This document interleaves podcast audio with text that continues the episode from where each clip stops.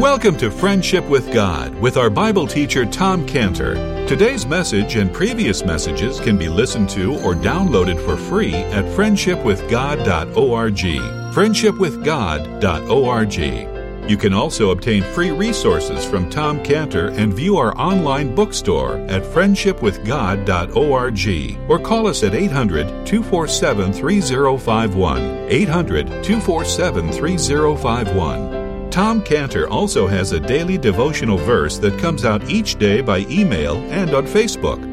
To receive this small daily devotional verse that Tom Cantor puts out, you can sign up at friendshipwithgod.org, friendshipwithgod.org, or find Tom Cantor on Facebook by searching for Tom Cantor and Friendship with God. Now, here is our Bible teacher, Tom Cantor. That's a pretty rough description to say that Israel is a nation full of sin, a nation that is just weighed down with sin, a people that are not just evildoers. It says a people that are a seed of evildoers. It's like saying it's in their DNA. They weren't just corrupted. They said they were corruptors. And because of all that, God says, you're provoking me. You're provoking me to anger. And this is how the prophet Haggai also described Israel. Haggai 2:14. Then answered Haggai and said, "So is this people, and so is the nation before me, saith the Lord. And so is every work of their hands, and that which they offer there is unclean." So this is Israel's state. They're full of sin. They're full of uncleanness. And God did not want Israel to continue that way. And so God is now coming to Israel in the person of the Messiah. He is God.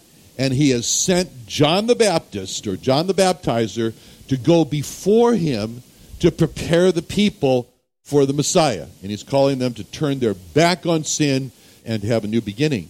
So when John the Baptist is doing this, he's out there saying, repent, and the kingdom of heaven is at hand. What he's really doing, it's almost like Jacob has come to life in John the Baptist. Because there was this time in Jacob's life when Jacob had enough. He'd been fed up with his family. And he turned to his family in Genesis 35:2. Genesis 35:2, you may remember years ago when we covered this, but anyway, Genesis 35:2, where it says, "Then Jacob said unto his household and to all that were with him, put away the strange gods that are among you and be clean and change your garments." So Jacob told his family, get rid of all those idols and go take a bath. Wash yourself and change your clothes. And that was kind of a symbol, the washing and the changing of the clothes, to be cleansed. But this is really John the Baptist, what John the Baptist is doing here. He's saying, repent, and he's saying, and take a bath, as a symbol that you want to be clean from this. You want to be done with this. Just like Jacob said, wash you. And this is a preparation. It's like Jeremiah. When Jeremiah called Jerusalem, to repent, he said in Jeremiah 4:14, "O Jerusalem, wash thine heart from wickedness, that thou mayest be saved. How long shall thy vain thoughts lodge within thee?" So it's a preparation. You need to be saved. So wash from your wickedness. And John gives this reason. You need to do this now. Don't put this off. Because he says in verse 2, that the kingdom of heaven is at hand. It's right here. It's a very interesting term that Matthew uses here throughout his book. The kingdom of heaven. He talks about the kingdom of heaven. This term, the kingdom of heaven, is used over and over and over, 37 times in the book of Matthew, and 0 times in the rest of the Bible. This is unique to the book of Matthew. It's just used over and over again in the book of Matthew. And why? Why is Matthew coin this term? Why does he use this term, the kingdom of heaven? I'm sure John the Baptist said many things, but Matthew hears him say the kingdom of heaven, and everything's the kingdom of heaven. So what is it about the kingdom of heaven? Well, again, we have to keep in mind that the book of Matthew is written to the Jewish people. That's our anchor point in Matthew here. It was to the Jewish people that God revealed heaven. Especially, for example, when God told Moses to make the tabernacle, what he told him in Exodus 25:8, Exodus 25 is Moses' instructions to make the tabernacle. But in verse 8, God says, which is really the most important verse about the making of the tabernacle, it says, "And let them make me a sanctuary that I may dwell among them." And then he went on, and he said in verse 9, Exodus 25:9, "According to all that I shall show thee, after the pattern of the tabernacle and the pattern of all the instruments, so shall you make it." Now, he went on throughout in this chapter, and God repeated several times to Moses, "You are to make the tabernacle and everything in the tabernacle as you saw it, according to the pattern." It was only to Israel that God revealed this tabernacle, that God instructed Moses for exactly how it was to be made. And God told Moses, "You make the tabernacle exactly how I show you." And he showed him a pattern of the tabernacle. And what he did is, God didn't just sit down with Moses and said, "Okay, let's sit down over this table here and let me get out the blueprints and spread them all out here before you can see." That's not what happened. What happened is God showed Moses an actual tabernacle. And that tabernacle is in heaven. And that tabernacle is referred to in the last book of the Bible, in Revelation, Revelation 21, verse 3, Revelation 21, 3, where it says, "And I heard a great voice out of heaven saying, Behold, the tabernacle of God is with men, and he will dwell with them, and they shall be his people, and God himself shall be with them and shall be their God." So what Moses saw in this tabernacle of God was in heaven, and it later comes down to earth.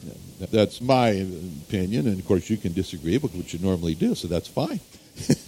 So Israel became familiar with the tabernacle in heaven, the kingdom of heaven, and a lot of things they became familiar with which was in heaven, as God revealed it to them.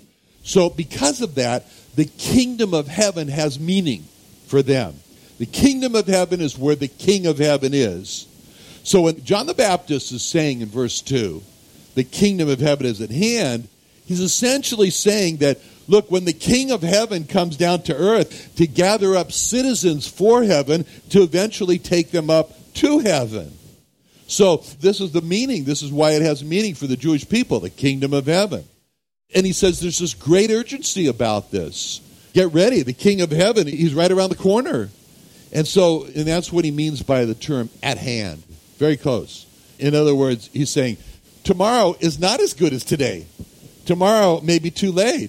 And this is the same urgency that John was bringing to the Jewish people. It's the same urgency that we have with the gospel message today. When it says in 2 Corinthians 6:2, "For he saith, I have heard thee in a time accepted, and the day of salvation have I succored thee. Behold, now is the accepted time. Now is the day of salvation." In Hebrews 4:7, it talks about this urgency when it says, "Again, he limiteth a certain day, saying in David, Today, after so long a time, as it is said, Today, if you will hear his voice, harden not your hearts." So all these terms, "at hand," "limiteth," "today," it means that there's a limit on time when a person can be saved from their sins.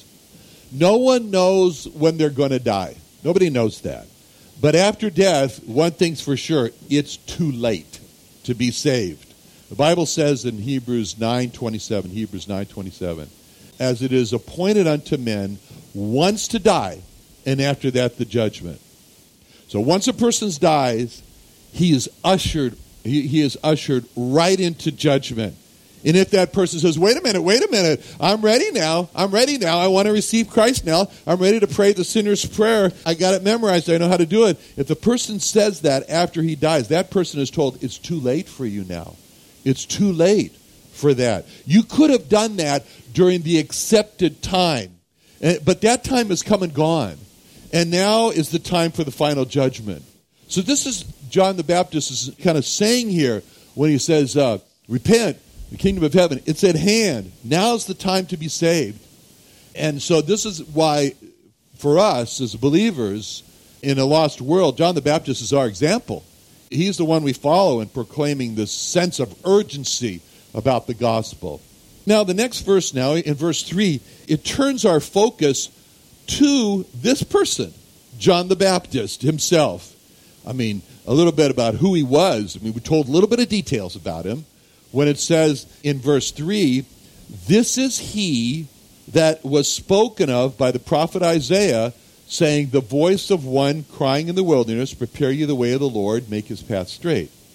So, John is the one that is referred to in Isaiah 40, verse 3. Isaiah 40, verse 3, where it says, the voice of him that crieth in the wilderness, prepare ye the way of the Lord, make straight in the desert a highway for our God.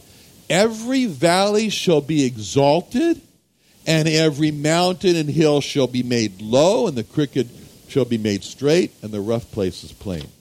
So, first of all, that description of John the Baptist says that he is a voice. A voice. It's not a very impressive description. That's all he is. He's a voice. He's just a voice.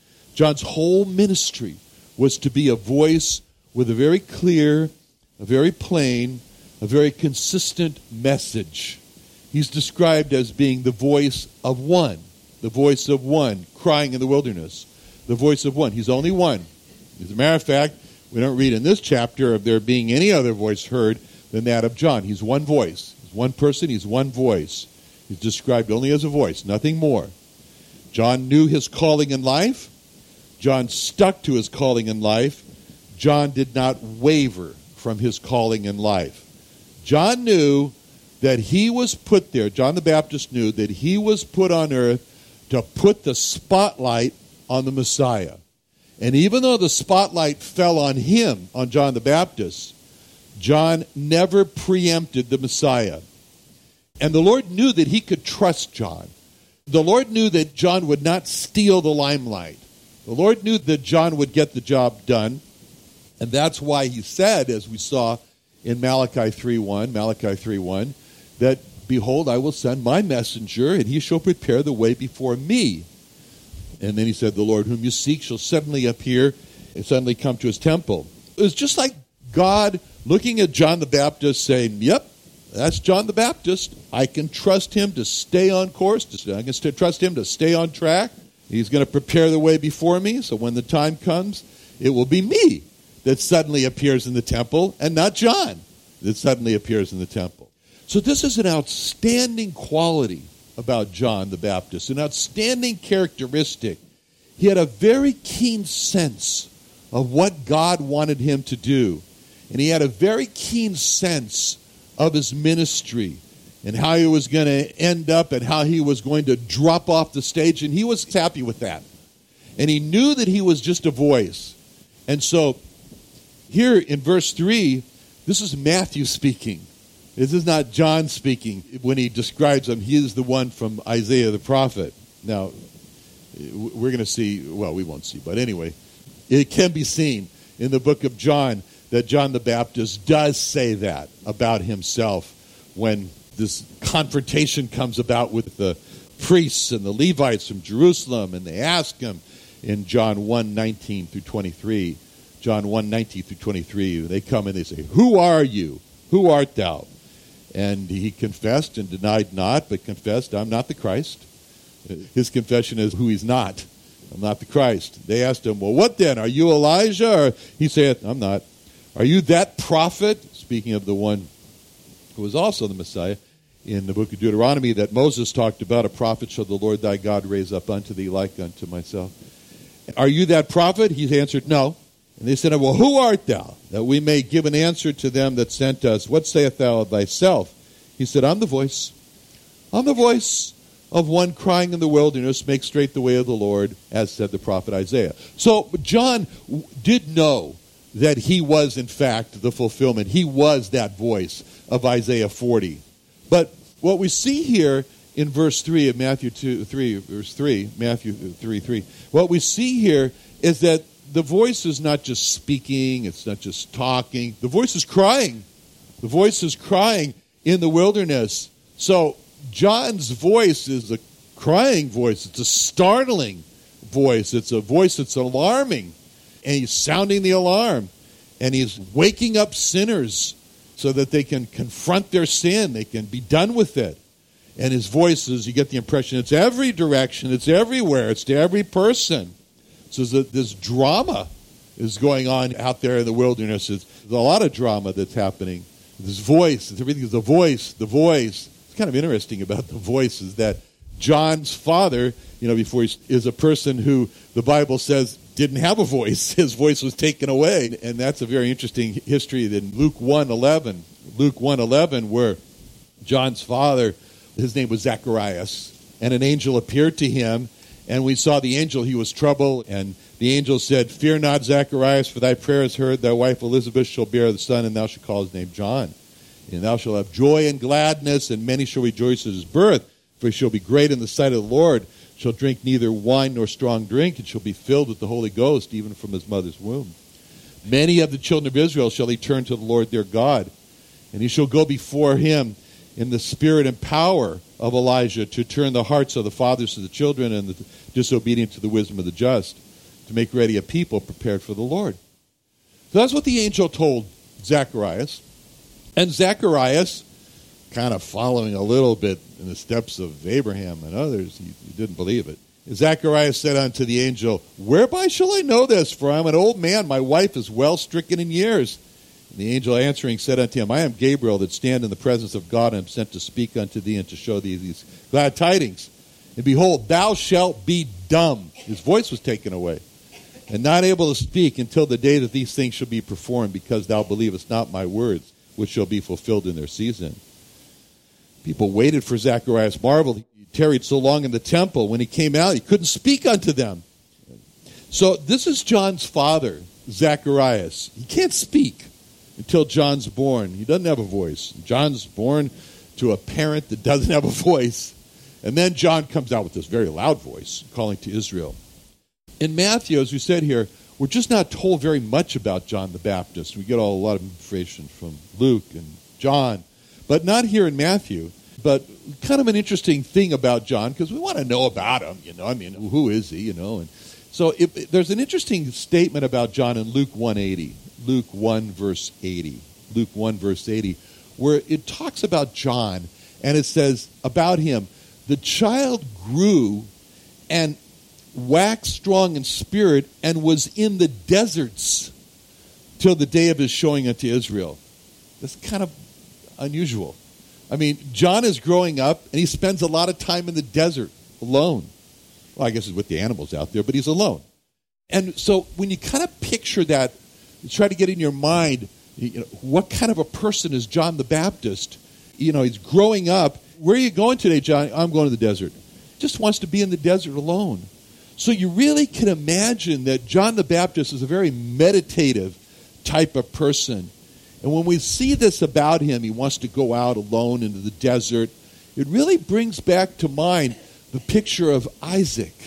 Isaac was like that, and we saw that in Genesis 24:63, where a little picture that we get of Isaac in Genesis 24:63 is Isaac went out to meditate in the field at eventide. So Isaac was a type of person who liked to get alone with God in the field, and John the Baptist, it seems to be the same way. John the Baptist liked to get alone with God in the desert. These are meditative type of people. That's a good thing. It's a good thing to get alone with God and meditate. Pastor Jim, of course, everybody knows. And when I was saved, Pastor Jim was the superintendent of the San Diego Hebrew Mission. He's really responsible for me being involved in evangelism to the Jewish people. And he used to spend 3 hours in prayer just walking right up this little hallway here, back and forth, 3 hours every day. He would spend in prayer. And, that's a characteristic of a man of God. What God told Joshua was that with all your responsibilities, Joshua, you got to take the whole people into the land. He told Joshua in Joshua 1, verse 8, "This book of the law shall not depart out of thy mouth, but thou shalt meditate therein day and night, that thou mayest observe to do according to all that is written therein. For then shalt thou make thy way prosperous, and then thou shalt have good success. God says about the man of God in Psalm 1 and Psalm 1 verse 2, Psalm 1 verse 2, he says, his delight is in the law of the Lord, and in his law doth he meditate day and night. So this is very significant about John the Baptist, that we know this about him. And then it goes on, Matthew does go on now, and he doesn't describe a lot, but he describes these unusual details in verse 4. In verse 4 where it says, and the same John had his raiment of camel's hair and a leathern girdle about his loins, and his meat was locusts and wild honey. That was distinctive about John, what he wore and what he ate. And it's being called out here. His clothing, it's made out of camel's hair. Not camel skin. That might be okay. You know, camel skin, maybe it's very soft skin. I don't know. I don't have anything made out of camel, but you know. But I could, maybe if I did, I probably would want the underbelly of the camel would be softer. You know, that'd be nice skin, maybe. I don't know. But certainly camel's hair doesn't sound nice, right? Because camel's hair is stiff, it's coarse. I've seen these camels in Addis Ababa in Ethiopia.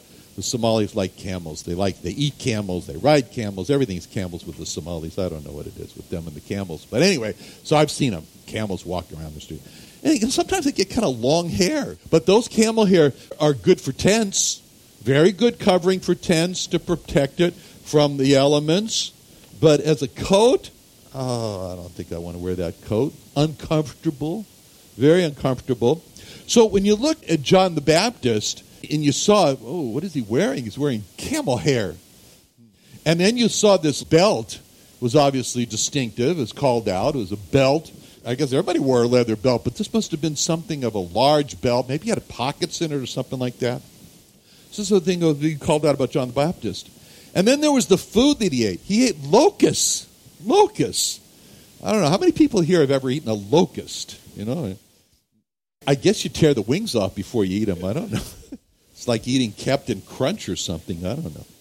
But, I don't know, locusts, you know, I mean, okay, well, all right, I guess you dry them in the sun, and they would probably be a non-perishable food and, you know, a good protein source. And, you know, you reach in your leather thing and eat some locusts. I don't know. And I guess when there's a swarm, you can get a lot of them. You know, I mean, they certainly could do that in Egypt. And you kind of think about it. Now, what is it about locusts? Why did he do that? Well, speaking of a person who spends or wastes a lot of time preparing food, I mean, I can make some dinner or something like that. I said, oh, I've been at this for 3 hours already, you know. It's just me, so, you know. Bon appetit. No. One advantage is it doesn't take a lot of time, you know, with the locusts, you don't have to plant them, you don't have to grow them, you don't have to harvest them, you don't have to tend to them like animals, you don't have to graze them, you just have them.